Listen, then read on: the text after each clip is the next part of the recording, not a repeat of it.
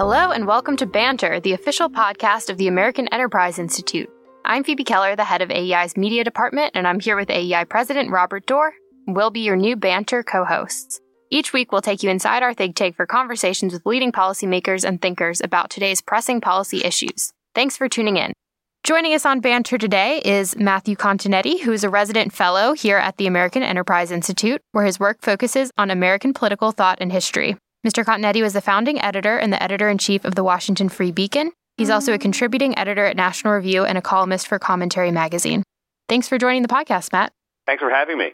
So, Matt, when I think of you, for some reason, maybe you can tell me why this would occur to me. I always think of that documentary, and it was first it was a book called Arguing the World. I'm Mhm. sure you know it about Mhm. Irving Kristol and Bell and Glazer and Howe. And I always want to ask you, of those four, who's your favorite? Well, that's a simple question for me to answer. It would be Irving Kristol. But I recommend that documentary, Arguing the World, to, to everyone. I show it to my students when I teach the history of the conservative movement as part of the Hertog Political Studies program. And I'm always enlivened, invigorated by the reaction of the students. One, they find it funny that Irving Howe sounded almost exactly like Bernie Sanders. Hmm.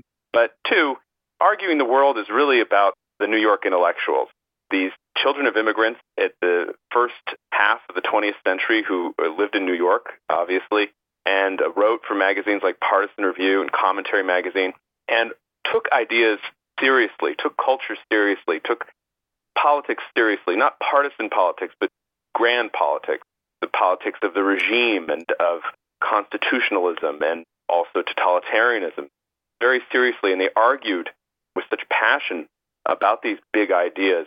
I'm always struck by how the students watch that movie or read the work of Irving Kristol or Daniel Bell or Nathan Glazer or Irving Howe and come away with kind of almost an elegiac feeling. Like they say to me, you know, wouldn't it be nice if we could recapture that type of intellectual community and combat? And while I agree it would be nice, I think it's a lost world in a lot of ways. Well, how are they different? Who is the most conservative in our parlance and the most liberal, or does that sort of terminology not work for the four of them? No, I think it does. Irving Kristol was by far the most conservative. The thing about what groups these four men together, Howe, Kristol, Bell, and Glazer, is they all went to City College during the Depression and graduated right before World War II. America entered World War II. And while they were there, they were involved in the Trotskyist politics. So they were radicals while they were in college. They weren't Stalinists, so they didn't support Joseph Stalin and the program of the Soviet Union, but they did support Leon Trotsky, who had been the Bolshevik revolutionary but now was in exile in Mexico at the time. And so they all came to radical politics as young people, but then one by one slowly drifted away from radicalism. Kristol was really the first to go. He writes that he was de radicalized by the time World War II was over. And really, his service in World War II was part of that de radicalization. He liked to joke that he was part of a group of enlisted men who hailed from kind of uh, rough neighborhoods in the Chicago suburbs that were heavily involved with organized crime. And his encounters with his fellow soldiers convinced him that no socialist paradise could work when people are so disagreeable. Bell, Glazer, they became de-radicalized more slowly. They eventually settled into kind of a anti-communist liberalism, and then Glazer, more than Bell, became at least affiliated with the neoconservative label. And Irving Howe, he left Trotskyism and basically became a democratic socialist. So he'd be the farthest left of the four, and Irving Kristol, who quite controversially endorsed Richard Nixon for reelection in 1972 and became Republican really in that election, he would be on the right. Now, moving to the little bit of history to what's happened most recently, I want to ask you about President Trump's impact on the conservative movement and where he fits in the history of conservatism. And I think that some people seem to think that he's sort of a anomaly, came out of nowhere, and he's something completely new and unusual to conservatives. But I have a sense that you're not so sure about that, or you don't agree. There's always been kind of a blue collar, working class, rough sort of aspect to conservative politics in the United States and in the UK. Am I right about that or, or not? Oh, I think you're absolutely right. there are many precursors to Donald Trump in American history. In many ways, populism in America is older than conservatism, or certainly older than the American conservative movement, which really didn't coalesce into kind of a self conscious political movement until after the Second World War. So with populism, you can go as far back as the, the original Boston Tea Party, go to the Whiskey Rebellion and kind of the post revolutionary period, and on through Andrew Jackson and on through the William Jennings Bryan and Joseph McCarthy and George Wallace, Pat Buchanan, Ross Perot, Sarah Palin, and then culminating in the presidency of Donald Trump. One thing that makes Trump so unusual is he actually won the presidency. Bryan ran four times as a Democratic nominee. He never made it. The highest office he reached was Secretary of State under Wilson. Trump won by a very narrow margin in several states, which gave him the, the Electoral College victory in 2016. So Trump is part of this kind of, I call it the sine wave of American populism. And he also fused that populism, which is basically an anti-elitism, a suspicion of institutions, a revolt against the sense that elites are trying to govern from above when really the people below should have more control over their lives and over their society. He combined that with basically remnants or parts of what we consider the conservative movement. So he reached out and he got the Second Amendment group behind him. He reached out, he got the tax cutters behind him with this big tax cut. He reached out, he got the Federalist Society and the conservative legal movement behind him. And he has always had, quite shockingly to many people, a strong connection with the religious right. And uh, they've continued to back him. Although in lesser numbers, it should be noted in 2020, which is one reason he probably lost. Nonetheless, though, Trump is this conservative populist. There's no question about it. Everything Trump does goes to the extreme. So he is both very conservative and very populist. And it's the more populist side of his presidency that I think ended up rubbing a lot of voters the wrong way. So, what is your explanation for his loss? What happened? Well, I think the first thing that needs to be said is he almost won. Yeah. And mm-hmm. that in itself is pretty incredible when, when you consider one, he never reached 50% popularity in the Gallup poll throughout four years of his presidency, which no other president can lay claim to. I don't think they'd want to lay claim to that record. Nonetheless, he got about 48% of the popular vote.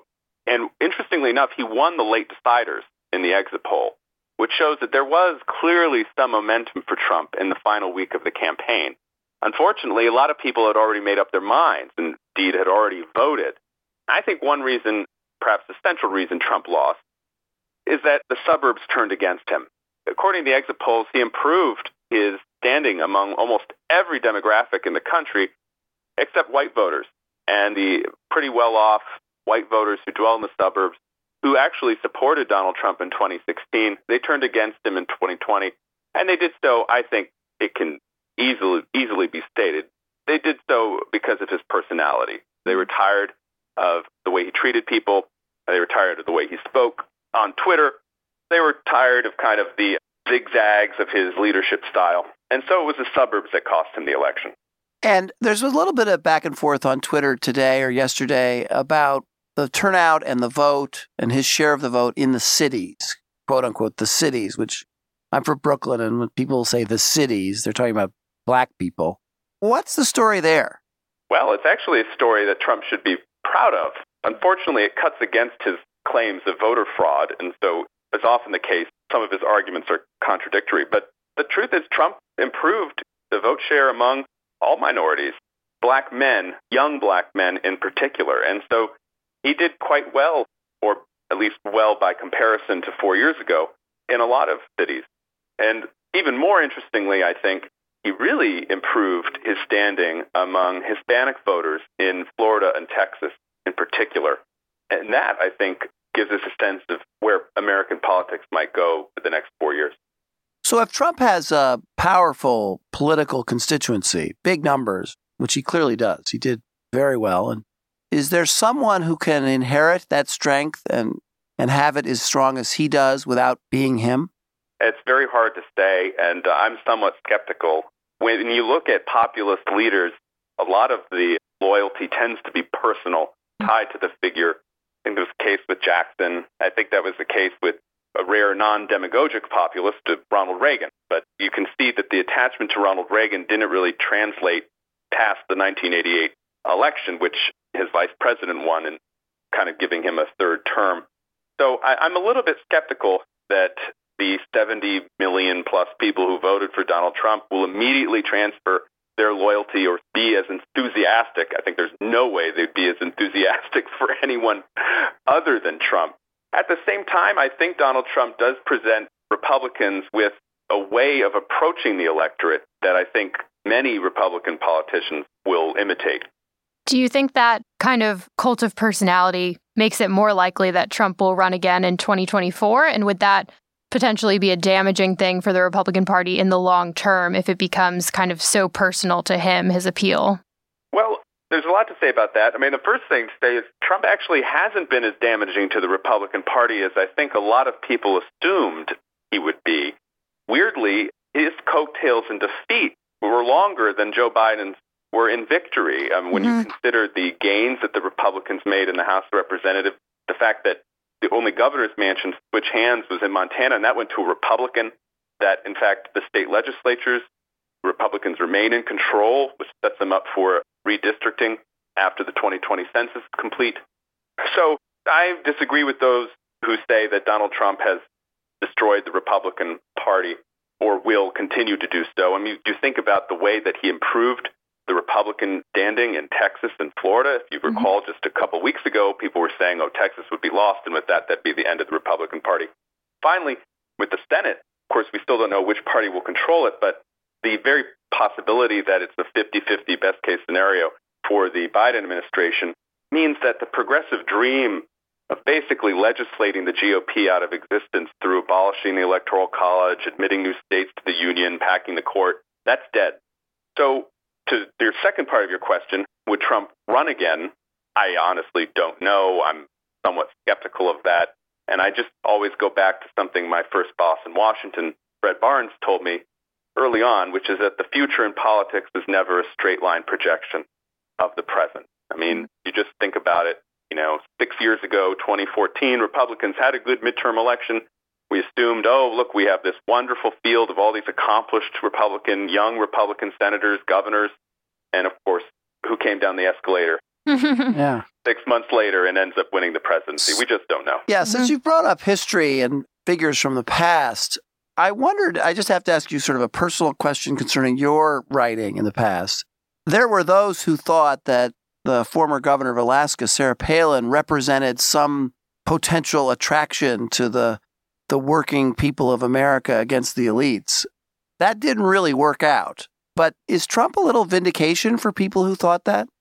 Well, right. I, um, I think he is. Well, it didn't work out for Palin mainly because she didn't let it work out, and her own political situation in Alaska, and then her own, you know, her kind of chaotic personal life interfered with her pursuing a higher office. But clearly, her debut on the national stage in 2008, I think, showed where American politics was headed. And that was in a politics of basically kind of conflict between credentialed elites in both parties and the people, some of them elites themselves, who reject the consensus view of the messages you get out of so-called mainstream media and such. Palin was definitely an arbinger of Trump. And it just shows, again, how this phenomenon of, of populism is kind of built into American politics and culture. So even if Trump were never to run again for office, there will always be people who feel this way, opposition to elite, and this feeling that America needs to be driven by below, not ruled from above. So, last question on Trump before we go to your book and bigger, longer term projects. He did better than expected. He had coattails down ticket. Republicans look like they either held the Senate or, or it's a tie. It was a good night for people that care about the Republicans and not a great night for Democrats. And they fought and bickered about it. And I don't know if you saw Bill Maher's little diatribe Monologue. the other day. So everything's going well. And then the president decides to question the legitimacy of the election without any facts to back him up. Is this hurting him? Will this hurt him? Well, it will probably hurt him in the eyes of the historians when they write the kind of the denouement to the 2020 election won't hurt him in his eyes of his supporters, and it's totally in character. I think it, what's happening now is terrible, but I'm I can't say I'm surprised in the least. And Trump kind of telegraphed this strategy months ago when he began his campaign against mail-in voting and talking about the potentials for fraud and such. So I think the way to understand Trump supporters is they don't believe in any kind of third-party validating institution that a lot of people do. So, for example, you know, the media they don't they don't believe in anything they hear from most media, including now Fox News. they don't believe pollsters, and in fact, pollsters gave them plenty of reasons not to believe them this cycle. They don't believe what the big tech companies say. They're primed to believe that the election was stolen from Trump, which is. But wait, Matt. Tell them. The attractiveness of populism is based on some element of truth in the populists' condemnation of the elites. There are things about the elites that they do that are dishonest and wrong. Bill Maher's diatribe was about common sense versus silliness. Mm-hmm. And so when Trump appeals to that part of the populist world, it's based on some facts. The Iraq War was kind of not so great for working class Americans who went and served and lost their lives in it. There are other aspects of his argument concerning racial preference and admissions and other things where there are facts that back up their argument. Right. But there are no facts here. And they, they have to see that. Well, I mean, I think what you said, Robert, is identifies kind of the positive signs of populism, but there are also negative sides to it. And one long running negative feature of populism is conspiracy theory. And so it just doesn't surprise me that many of these populists are going to believe in a false conspiracy theory that somehow there was systemic voter fraud. This is why populism is such a combustible element in American politics, is because, like you say, populists often make good observations but then they're also easily tempted by demagogy. Sometimes they begin scapegoating portions of the population or institutions which stand for portions of the population. I think the way that a lot of people talk about banks, for example. And then the final real weakness is this conspiracist view of the world. All right. Okay. Got to take the good and the bad. Got to take the bad. But I, I do feel that there's an element to what is attractive to Trump attractive about Trump to Americans that is based in facts on the ground. There are some aspects of open and free trade with China that were harmful for some communities. Immigration does often drive down wages in low income communities. But this, you need some basis for it. It can't be just made up. Luckily, that's what the judges are telling them the Trump yeah. lawyers. So I don't anticipate that any of these challenges will be successful. So, Matt, tell us about your book. Well, I've completed a history of the American conservative movement, really an intellectual, slightly political history that basically takes its bearings from kind of the Woodrow Wilson's presidency and goes through the end of Donald Trump's first term anyway. but it's a long book. My method is basically to sketch out the types of personalities, the key thinkers and then describe kind of the ways in which they related to each other and also disagreed. I think that's one of the bigger themes of my book is that conservatives have always disagreed amongst themselves over many serious issues and that when we look at the right today, the fact is many of the debates that are taking place already took place decades ago and are likely to take place again decades hence. Who's the hero? I don't know if there is a hero in this book. I would say William F. Buckley Jr. and Ronald Reagan come out as the key figures. When I started the book, I thought that I would try to de emphasize Ronald Reagan.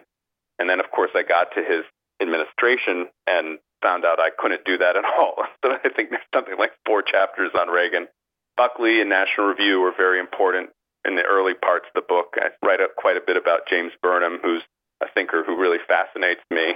And then I also talk about the neoconservatives and Kristol and, and others. But what's funny about American conservatism is the story hasn't really ever been told in full. And so I try to do that. What that means is it's just wide ranging. And so we discuss the conservative legal movement and Antonin Scalia and Robert Bork, and we go into the debates over the Iraq War, the first and the second one. I spent a lot of time writing about Pat Buchanan, which I think I'm not sure I, I anticipated doing that, but Buchanan is a pretty important figure in this book. So there are a lot of figures, but I'd say that Reagan probably stands the tallest. As you probably know better, way better than me, there's a theory of American political history that involves cycles. That we have long sort of liberal cycle reigns and then they turn to conservative reigns. And, and sometimes the turning point in this one is, you know, 32 to 72 and then 72 until, well, until when? If there were cycles in American politics, are we at the end of a conservative reign or, or do you not buy into any of that? I think that the, the cycles of American history thesis kind of can match up when Arthur Schlesinger Sr., I think, not Junior, but Yep, Senior came correct. up with it. You know, he's been dead for a long time. and so I think the cycle stopped actually in 1992. And when you look at American politics since 1992, what you have is a politics of stalemate. There's no question about it. And the results of this most recent election confirm it. We are basically a 50-50, you know, kind of 52-48, 48-48 in the House vote, 50-50 in the Senate. We're a 50-50 nation, and we are a nation of two parties that are closely divided electorally, but deeply divided ideologically. So the two parties really do have opposing worldviews and are divided, you know, on the basis of sociology, on the basis of religion, I think is probably the most important divide. That's not really a cycle because what we've had is kind of control of our political institutions swinging back and forth in various ways and degrees between the two parties and the two Americas, if you will, now almost for 30 years. I don't know when that will cease. Well, speaking of that, so in other words, your projection is that the stalemate continues. I think you wrote a piece called The Stalemate or something just the other day. And so tell us what it's going to be like in Washington under Biden and with a Republican Senate and a very closely divided House. Well, I think I'm struck by the optimism of a lot of political observers, many of whom are my friends.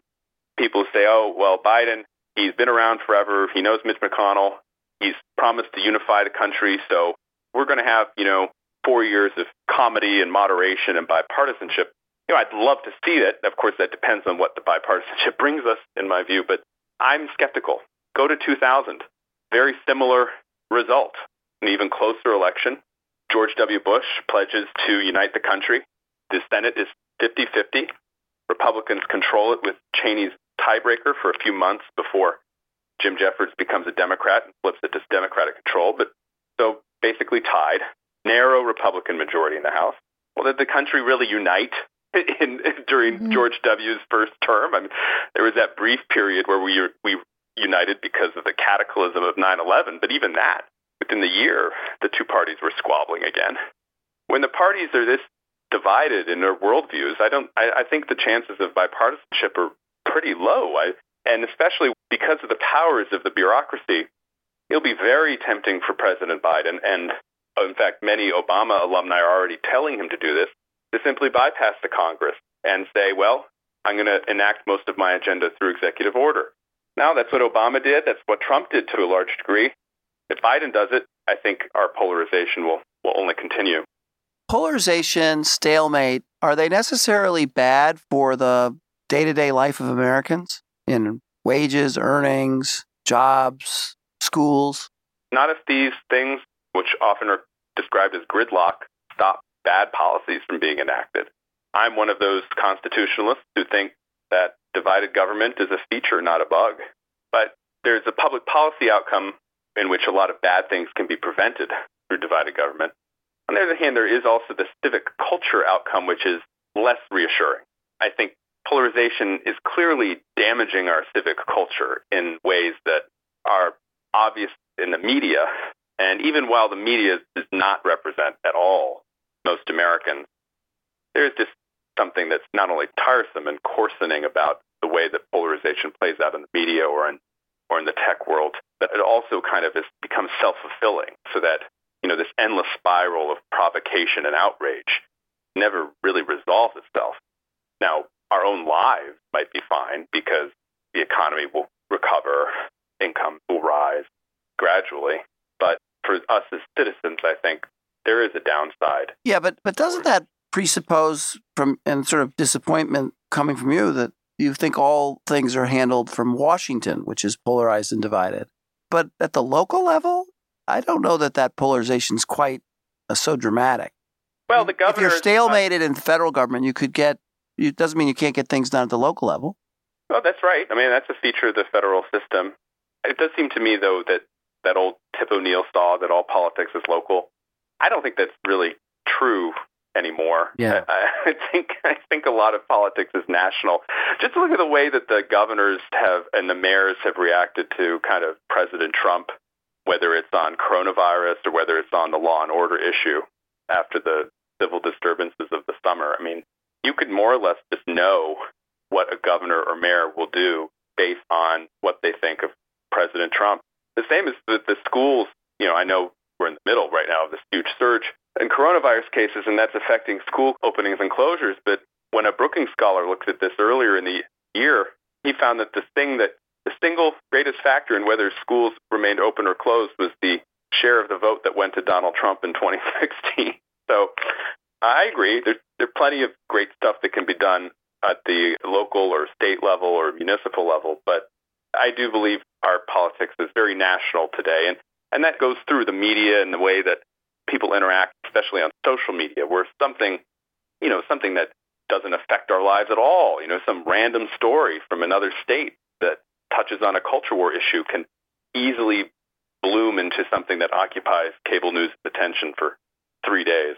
I've been impressed by the response to the virus by Baker in mm-hmm. Massachusetts, DeWine in Ohio, Hogan in Maryland. I saw Asa Hutchinson on TV the other day He's telling the president to give it up. Mm-hmm. Republican governor from Arkansas. These are people that are very connected to their local state issues.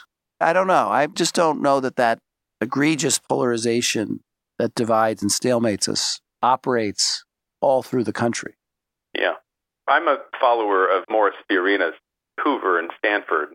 One of Fiorina's big points is that our political class is polarized, not the American people. And I very much agree with that. And because of yeah, that, that's very good. We have an AEI scholar yeah, and then you can citing a Hoover scholar on my podcast.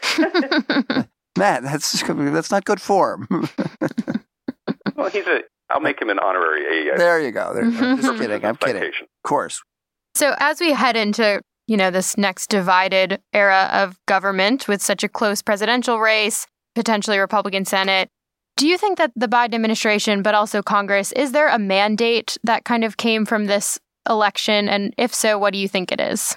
I know I'm being this perennial contrarian. I don't really believe in mandates either. and, uh, the, uh, I think the biggest mistake the two parties make is they interpret an electoral mandate, you know, winning, with an ideological mandate. Mm-hmm. And that invariably causes them to overreach. And then at the next election, we have the response to the overreach. And now clearly, you have to think you have a mandate because why else are you doing this? And so Biden goes out there when the race was called for him and he says, I have a mandate. I have a mandate to crush the virus, unleash the economic recovery. And then he said, root out systemic racism, his words. And then the fourth item of his mandate was climate change. So I think most Americans don't have any problems with the first two items on his list. But then once you start getting to rooting out systemic racism, or climate change policies, which inevitably will affect employment in the oil and gas sector, the coal sector, then I think controversy will resume. And let's not forget, when Biden is in control and begins appointing his cabinet secretaries, the executive agencies will begin unveiling policies that will not be uniformly praised. That's the Health and Human Services, whether it's are they going to resume litigation against the Little Sisters of the Poor? That's the Department of Education. I'm actually quite shocked at the degree to which, I shouldn't be shocked, but the degree to which Biden is involving the two teachers unions in planning for the education department. I think that will mm-hmm. certainly lead to controversy, especially about the issue of school closures, also charter schools. So all these things are real areas ripe for overreach. Say, I want to go back to those first two because they don't exactly line up either. Crushing the virus and reinvigorating the economy aren't working together right now. I mean, it, I'm fascinated by the Biden approach to the virus given the raging pandemic that's happening now. If you read the major newspapers, the pandemic's worse now than it's ever been. And yet they are very hesitant to call for the sort of nationwide lockdown that their experts might be advocating for. And I noticed you wrote a piece I thought was very good, The Next Populist Revolt, which I think sort of said if they try that again, there's going to be a revolt against that. Did the virus, ironically, for some voters, work in Trump's favor because they liked his approach to dealing with the virus? I think the answer is absolutely. And that, I think, was one of the surprises from the exit polling that came out is that the coronavirus pandemic has not hurt President Trump as much as people assumed that it would. Now, certainly it, it's hurt him in some places. The way that he messaged it, his demeanor during his show in the spring, the press briefings, and then also the kind of the chaos surrounding his diagnosis and hospitalization, that probably hurt him, I think. But the larger argument that the cure can't be worse than the disease, which he, you know, he says all the time, I think that did strike a chord with many voters. And there is a great reluctance, I think, on the part of many, many Americans to have another lockdown or stay at home order imposed from above. It would be very controversial. I know that many municipalities and some states are already going back in to a form of lockdown. And so I would anticipate that there would be some reaction to it. And the Biden people are being careful and mm-hmm. reluctant. Yeah, they they are. Listen now they have two. You know, Zeke Emanuel is on the COVID advisory board. He's he said it should be considered, and then I believe his name is Michael Osterholm from Minneapolis. He is very vocal in supporting it, another lockdown. But you're right that Biden himself and his core team have kind of tried to make any grand grand declarations about what should be done. Other than they are going to pursue a mask mandate, though, you know, with I think mixed success, and that too will lead to a culture war battle. Mhm. Sadly, So, I mean, one of the, the items you mentioned on kind of this progressive wish list that, you know, may be off the table for now, given the, the state of the Senate, is the elimination of the Electoral College. I wanted to ask that seems like one of those things that there's growing popularity for that path, even if Biden doesn't make that a priority. Should conservatives be more vigorous about defending the Electoral College, and what should that defense be? well, I'm a defender of the Electoral College, and I think conservatives have done a pretty good job defending it. I mean, at least conservative intellectuals. The defense is complicated because it's about you know balancing the interests of the different regions, about ensuring that no two states, in case of you know New York and California, determine the presidential elections. There are other secondary arguments, which is that if it was just a popular vote that determined the president, we have the potential for breaking up the, the two party system, right? Because you wouldn't need necessarily a majority. You could have pluralities still win. I think that would be harmful to democratic legitimacy. I think if you're an American conservative, you basically believe that the founders were right. They had glaring weaknesses. They had to make horrible compromises. But their vision of what self government looks like and the constitutional architecture necessary to preserve individual liberty should be defended. That's what, in my view, American conservatives ought to defend. And so the Electoral College is part of that. Mm-hmm. What's odd is that the Electoral College has just become an elector allocating mechanism, where the founders themselves thought the, the electors would have even more independence and judgment in the selection of the president or in the ratification of the vote for the president. But nonetheless, even though it's changed, function has changed, I still think it has value and we should continue to defend it. So, from electoral college to popular culture, I have to ask whether you have seen this television series Schitt's Creek. no. the answer would be no. Matt, I want you to see it. It's very. Okay. I've heard about it, it- and I like Eugene Levy and Catherine O'Hara very much from their appearances in the Christopher Guest movies. I was a little bit annoyed at how that show swept all of the Emmys. Why? Because So did you I have a favorite of your own? I resented for that, Robert, so I've avoided it. Was there some show you wanted, you thought clearly was better? Is, did you have some no, favorite? I just I kind of got tired of this. just, well, I. It's funny, Matt. I felt the same way. Exactly. if everybody likes it that much, it can't be good. There's yeah, something. that's usually my something my take suspicious here. The the silly conventional wisdom is pushing something on me. But I have now seen all the way through three seasons, and I binged watched it over the weekend with my wife. It's very good and it's very conservative. I will It's- check it out. We, we and it's started- about the culture, the divide. It's about the coasts and the rich, wealthy elites versus regular Americans. And regular Americans win in this television show, which Oh, I that's love. good. We we started the new season of The Crown last night. Yeah, we uh, we'll get to that that. about We'll, that. Yeah. we'll get to that. All right. Thanks very much, Matt. Thank Hey, you. thank you. Thank you for listening. We hope you enjoyed the discussion today. Please remember to subscribe and rate the podcast. Feel free to send us any feedback or suggestions at banter at aei.org.